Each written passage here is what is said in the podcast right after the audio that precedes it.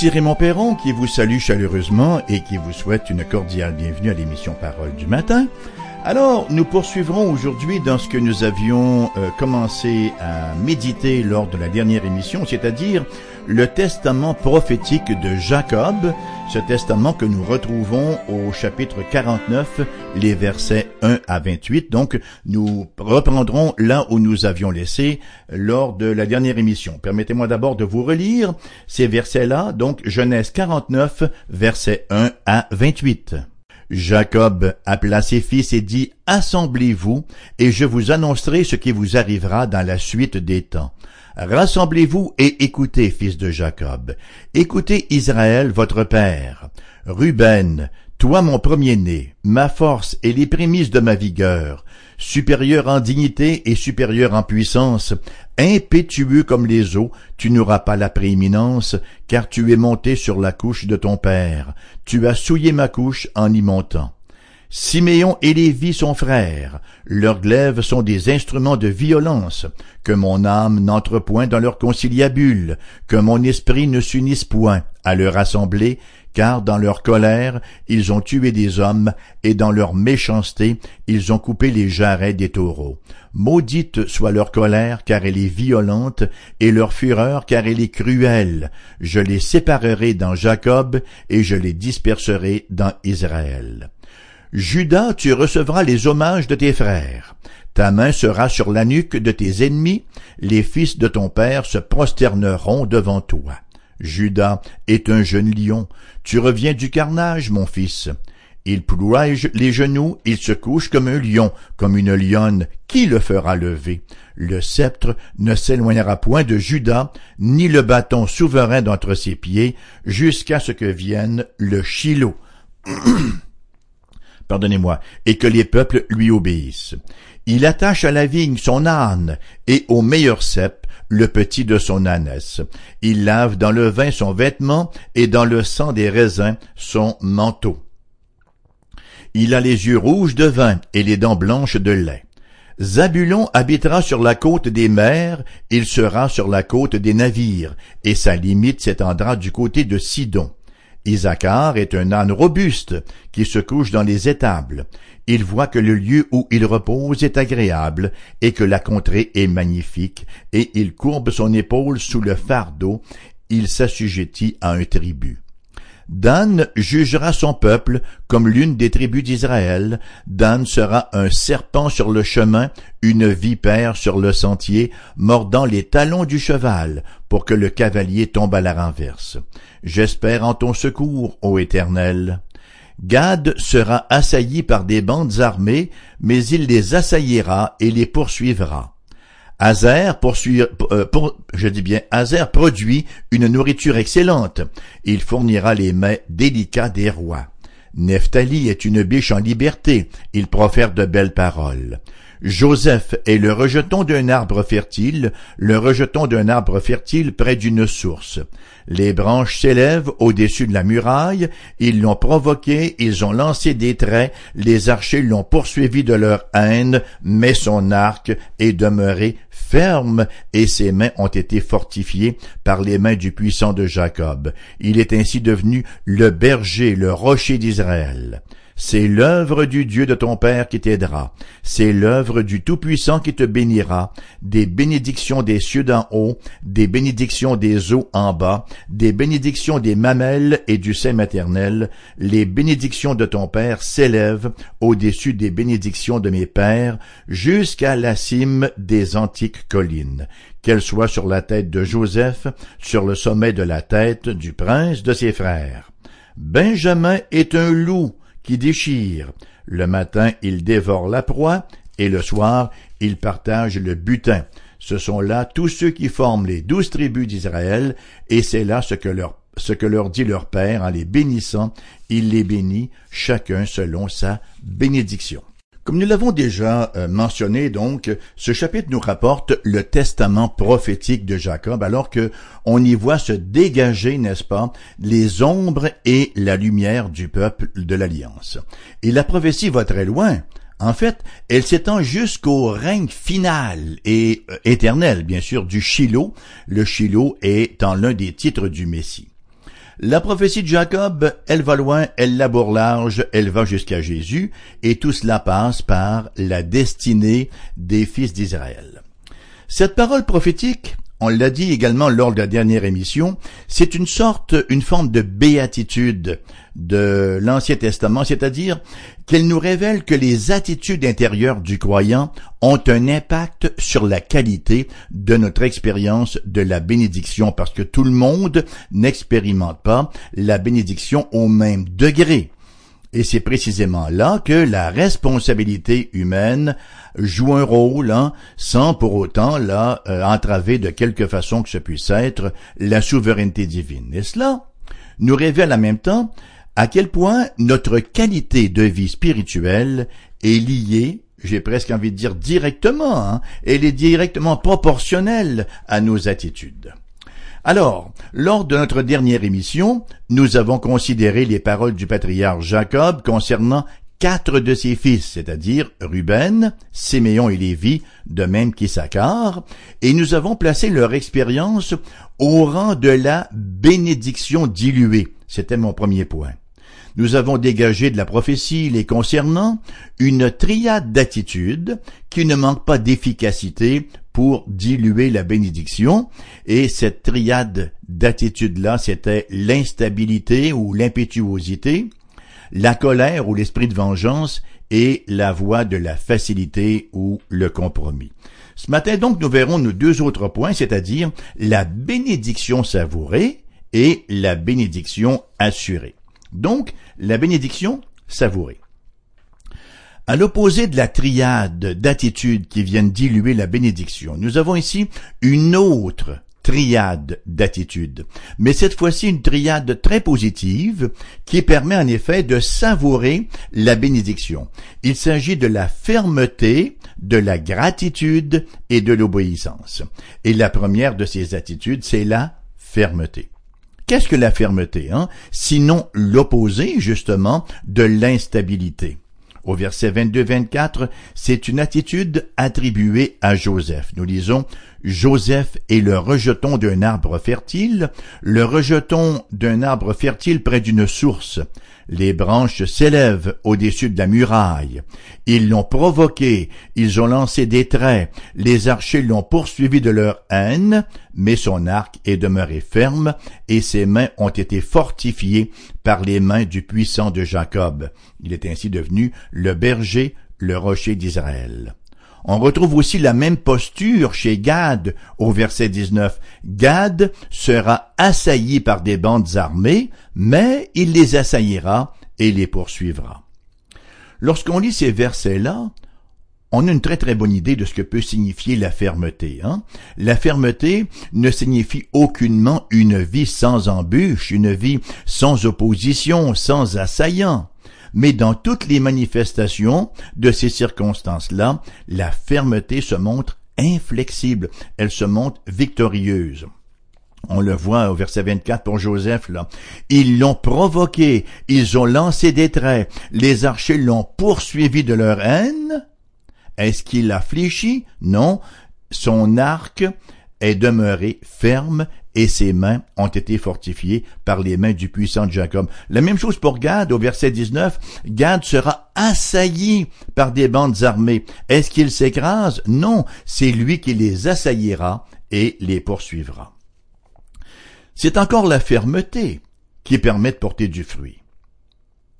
Et ici, nous avons la bénédiction d'Azer au verset 20.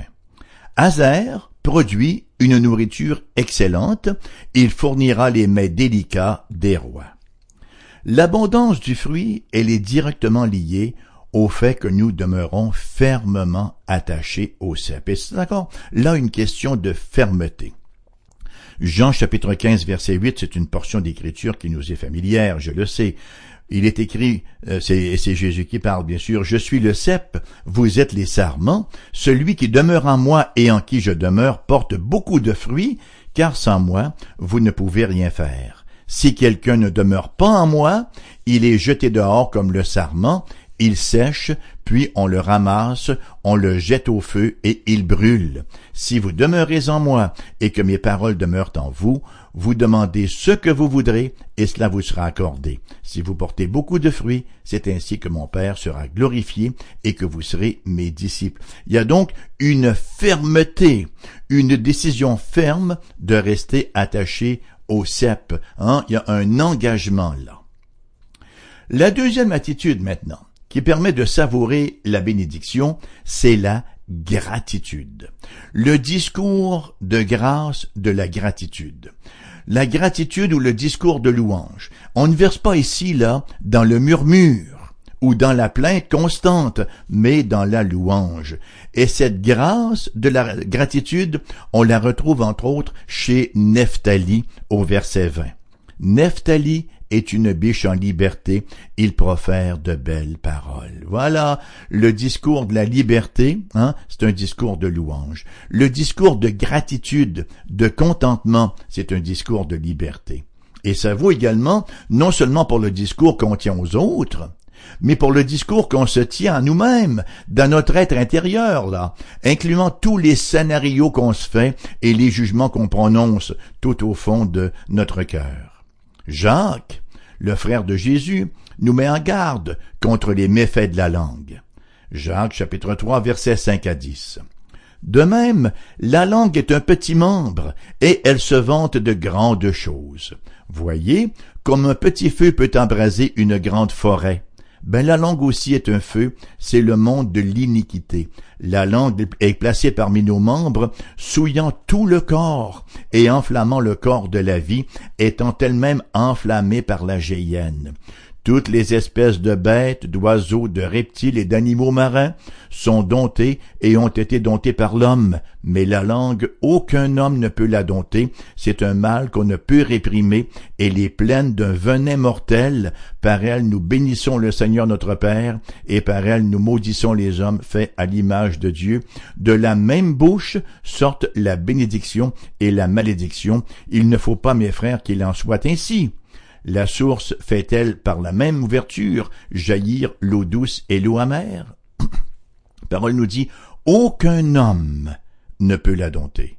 Seule la grâce de Dieu peut nous amener à dompter, à maîtriser cette langue qui enflamme tellement de grands incendies. D'ailleurs, Éphésiens chapitre 4, 29 nous rappelle à peu près les mêmes choses, mais en termes plus succincts.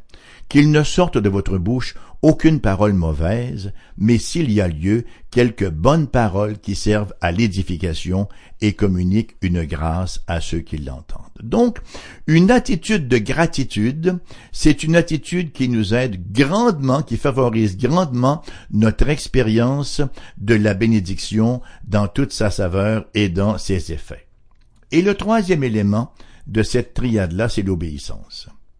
Et c'est dans la bénédiction prononcée sur Judas que le patriarche Jacob nous annonce la venue de celui devant qui tout genou fléchira et toute langue confessera sa messianité. Le verset 10, il nous est dit, Le sceptre ne s'éloignera point de Judas, ni le bâton souverain d'entre ses pieds, jusqu'à ce que vienne le Shiloh, et que les peuples lui obéissent.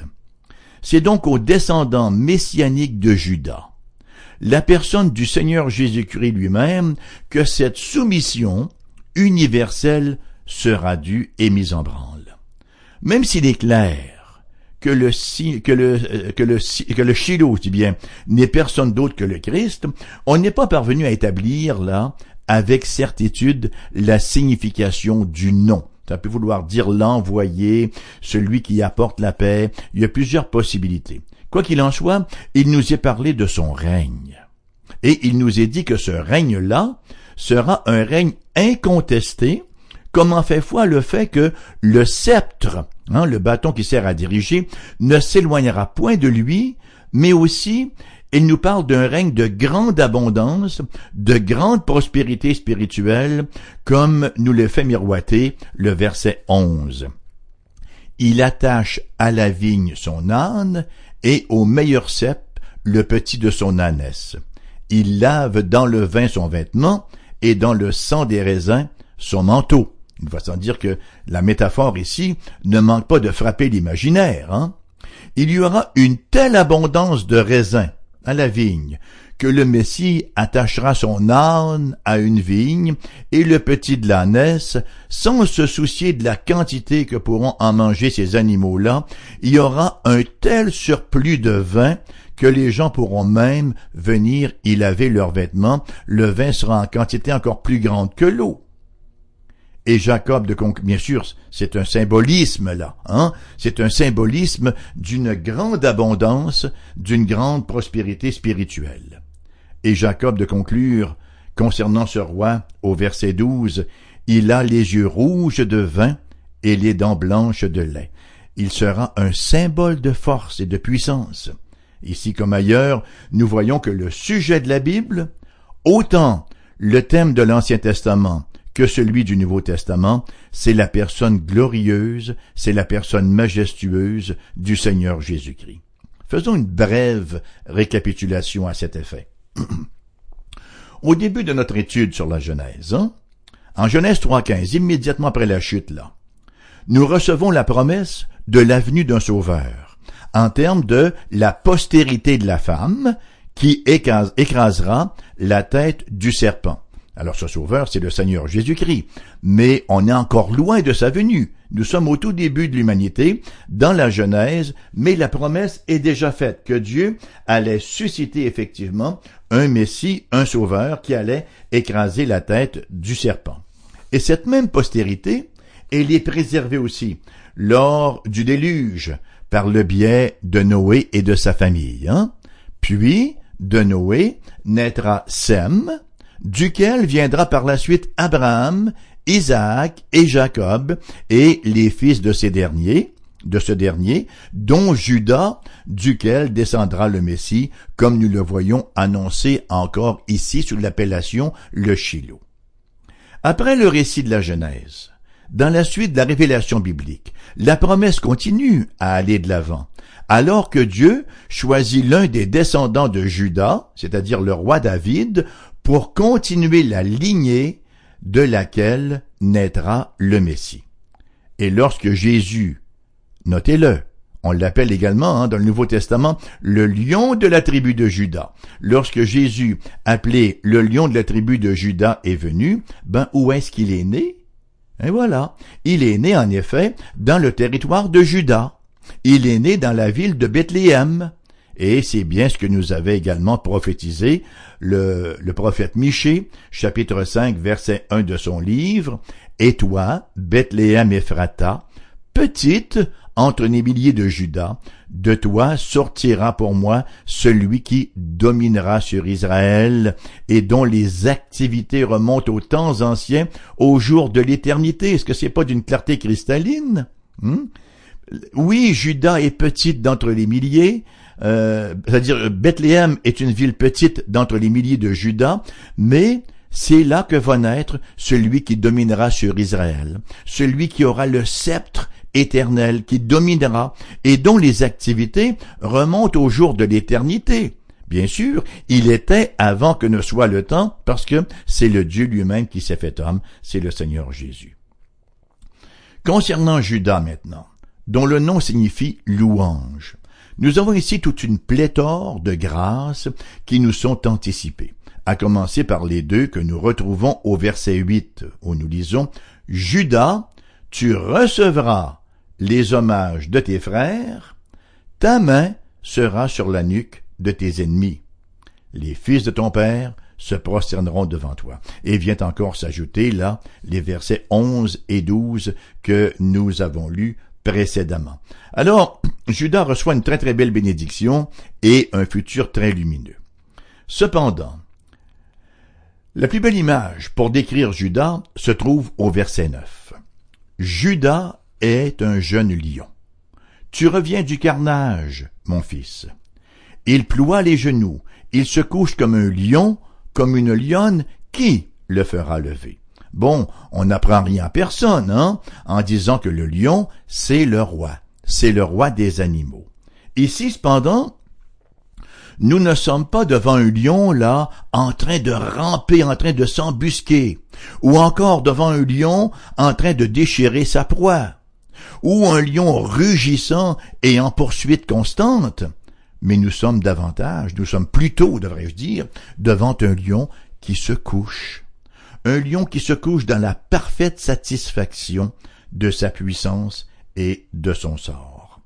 Et ça m'amène à mon troisième point, la bénédiction assurée. À noter que le défaut de jouir de la bénédiction que nous avons vu euh, lors de notre premier point, là, la bénédiction diluée, le défaut donc de jouir de la bénédiction ne peut jamais venir de la bénédiction elle-même. La bénédiction n'est d'aucune façon défectueuse en raison du caractère du bénisseur, c'est-à-dire Dieu lui-même.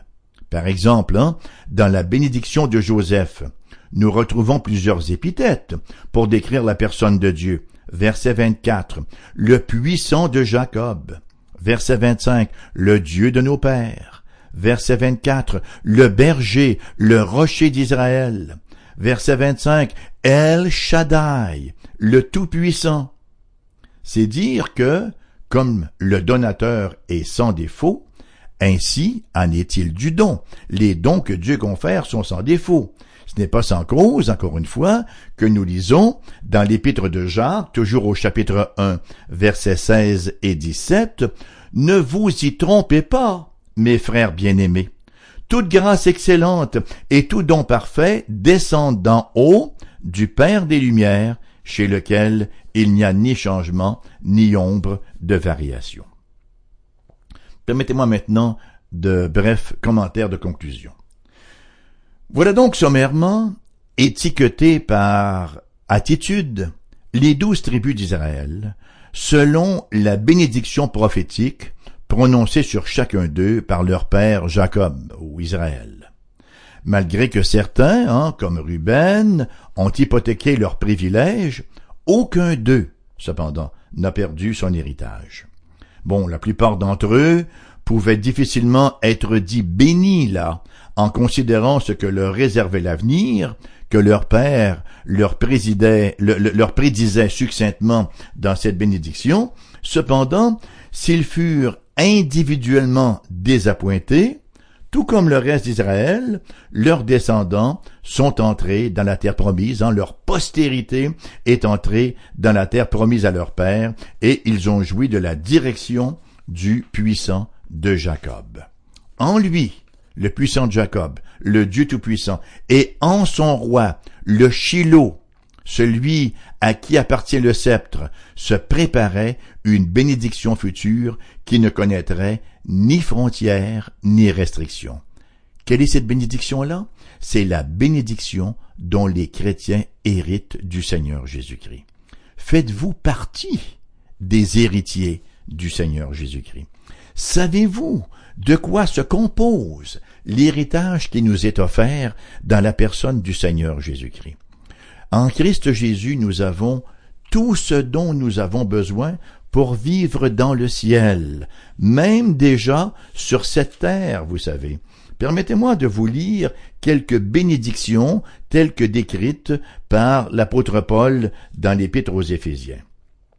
Béni soit, euh, au chapitre 1, verset 3 et suivant, Béni soit le Dieu et Père de notre Seigneur Jésus-Christ, qui nous a bénis de toute bénédiction spirituelle dans les lieux célestes en Jésus-Christ. Et vous savez que toutes ces bénédictions-là s'acquièrent exclusivement par la foi, en venant au Christ dans la repentance, hein, en reconnaissant ce que nous sommes, des pécheurs qui avons besoin de son salut, et en recevant ce salut-là par la foi, le salut pleinement accompli à la croix par le Christ Jésus. Donc, en Christ, en lui, Dieu nous a élus avant la fondation du monde pour que nous soyons saints et irréprochables devant lui. Il nous a prédestinés dans son amour à être ses enfants d'adoption. Donc, les premières bénédictions, l'élection, la prédestination, l'adoption comme enfant de Dieu. Bon, il nous a prédestinés dans son amour à être ses enfants d'adoption par Jésus-Christ, selon le bon plaisir de sa volonté, pour célébrer la gloire de sa grâce, dont il nous a favorisés dans le bien-aimé. En lui nous avons la rédemption par son sang. Il nous a rachetés par le sang qu'il a versé à la croix. Nous sommes esclaves du péché par naissance, il nous rachète pour nous faire des enfants d'adoption par son sang. En lui donc nous avons la rédemption par son sang, le pardon des péchés. Le seul lieu, la seule manière d'obtenir le pardon de nos péchés, c'est dans la personne du Seigneur Jésus-Christ, selon la richesse de sa grâce que Dieu a répandue abondamment sur nous par toute espèce de sagesse et d'intelligence. Il nous a fait connaître le mystère de sa volonté selon le bienveillant dessein qu'il avait formé, qu'il avait formé, je dis bien, dans l'éternité passée. Et ce ne sont là que quelques bénédictions sommairement mentionnées au passage par l'apôtre. En Christ, nous avons tout car en lui habite corporellement toute la plénitude de la divinité. Nous avons tous les trésors de la connaissance et de la foi et nous avons l'assurance d'une félicité éternelle. Alors, si euh, ben c'est comme ça que ça finit, tiens. Et l'émission vous revient bien sûr en 14 heures cet après-midi, en rediffusion. Si vous vouliez nous contacter, notre adresse courriel est, euh, vous la trouverez sur le site internet, foifm.com, foifm.com. Notre adresse courrier maintenant. Notre adresse postale, AERBQ, casier postal 40088, Québec QC, G1H2S5. Numéro de téléphone pour les gens de la région immédiate de Québec, 88 688 0506. Ailleurs en province, numéro sans frais, 1 877 659 0251. Alors, encore une fois, chers amis, c'était bon de vous recevoir dans mon studio ce matin. Merci d'avoir été là. Je vous souhaite une journée de bénédiction en cascade et je vous invite à la prochaine. Que le Seigneur vous bénisse.